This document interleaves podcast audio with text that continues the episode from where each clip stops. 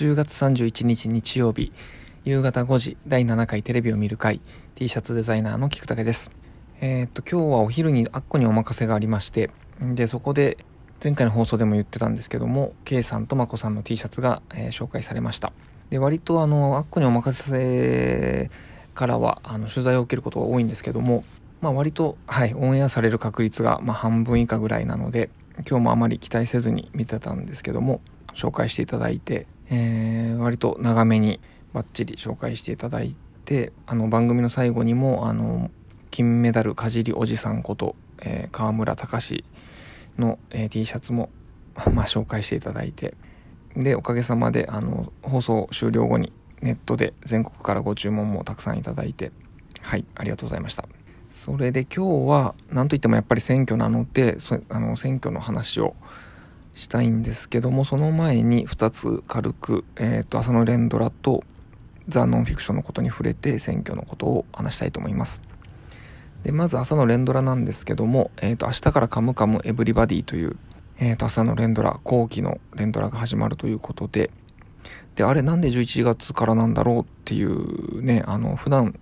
いつもだと10月から後期は始まるのででちょっと調べたらあの「おかえりモネ」のその前の「おちょやん」のそのさらに前の「エール」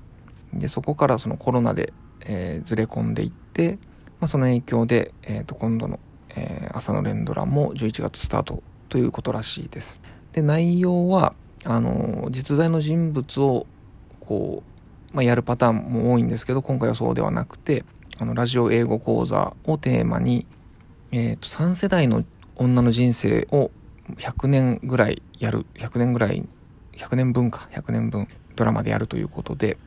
でその3世代を3人のヒロインがやるというまあ普通だったらあの1人のヒロインなんですけどそこが3人3世代っていうのが新しい、えー、作り方らしくて。でその3人っていうのはあの上白石萌音さんと深津絵里さんと川栄李奈さんの3人ということでうん、割と女優陣もあの興味のある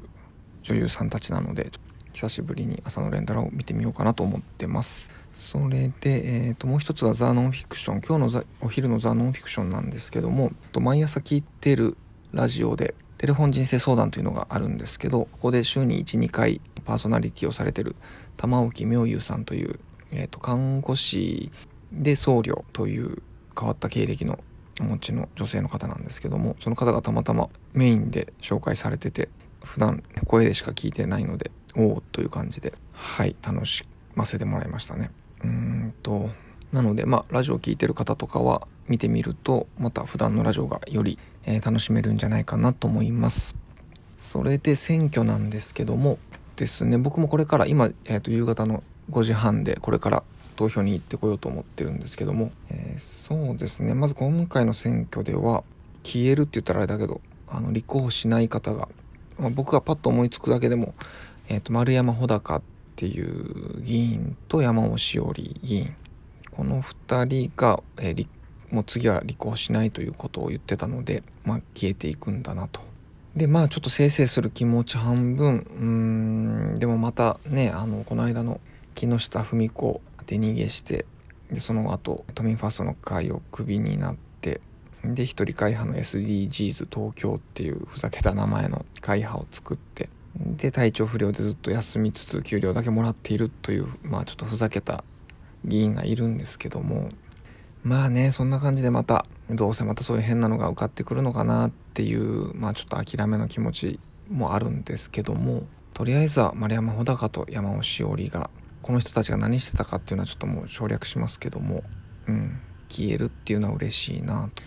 で、今回の選挙は、の予想なんですけど、いつも通り無党派層が約半分ぐらいいて、で、残りの50%のさらに半分が大体自民党を支持してて、でもその中の、あの、この間総裁選ありましたけど、えー、っと、決選投票、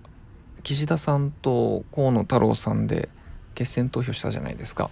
でその時の地方票をですね各県に1票ずつ割り当てられてる47票あるうちの39票が河野さんに入れてるんですよね。なので、えー、とこれ実に83%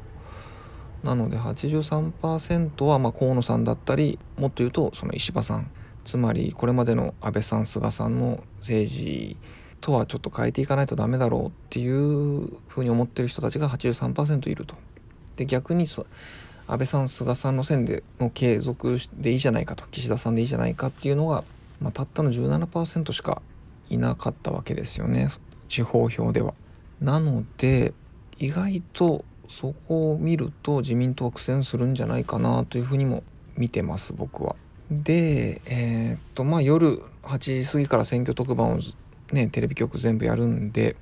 うんまあ一つの見どころとしては昨日も言いましたけど東京8区の石原伸晃がうんどうなるのかっていうのはちょっと楽しみだなと思ってます。で僕のいる東京18区はうんと菅直人と昔その菅直人のもとで働いてた、えー、長嶋さん後に自民党にあの移ってっていうでもう一人新人の無完全無所属の方の三つどもえなんですけどまあなんかね菅直人にも入れたくないしかといって何て言うのかな自民自民党の中でも長嶋さんっていうのあんまり僕考えが合わないので基本的には自民党支持なんですけど、まあ、安倍さんにはノーを突きつけたいなという気持ちがあってなのでまあどっちにも入れれないというかうーんなんかすっごい最後まで迷って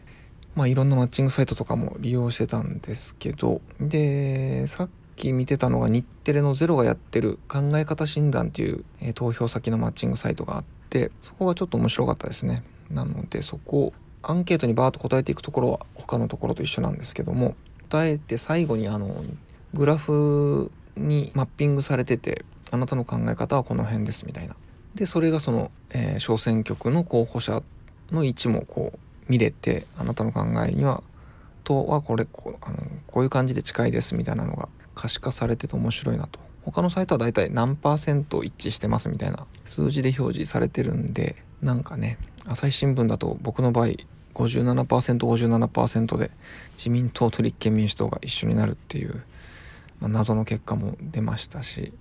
それと比べるとなんかすごく分かりやすい表示になってましたね。でまあそれでいくとなんか残念なことに菅直人が割と近かったので、まあ、それが一つと、まあ、あとやっぱり自民党に素直に一票入れれない、まあ、特に長嶋さんはあの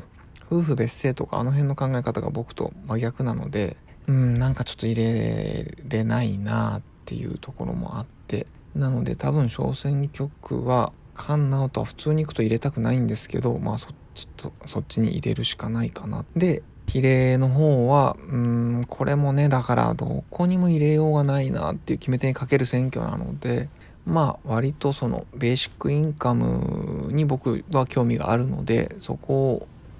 割と熱心に議論してくれてる維新の会に入れようかなと。で、え、ー、と、これは皆さんにもぜひ覚えていって、まあ欲しいんですけど、選挙にまだ行ってない人には。あの、最高裁ですね、最高裁の裁判官にがずらっと10人ぐらい並ん,、あのね、並んでてそこに×をつけるっていうやつがねいつもあそうだこれあった忘れてたっていうのがあるんですけどえっ、ー、とこれに、えっ、と夫婦別姓に、えー、意見の判断をしている方たちにちょっと罰をつけようかなと思って、まあ、具体的には三浦さん草野さん宇賀さん、えー、この3人に忘れずに罰をつけたいなと思っています。ですね。というわけで、えっとあんまり誰々に入れましょうとかいうことを言い過ぎるとあの公職選挙法違反になっちゃうので、えー、とそこに触れないようにギリギリのところで喋ったつもりですけどもはいというわけではいまた明日、えー、お会いしましょう。では。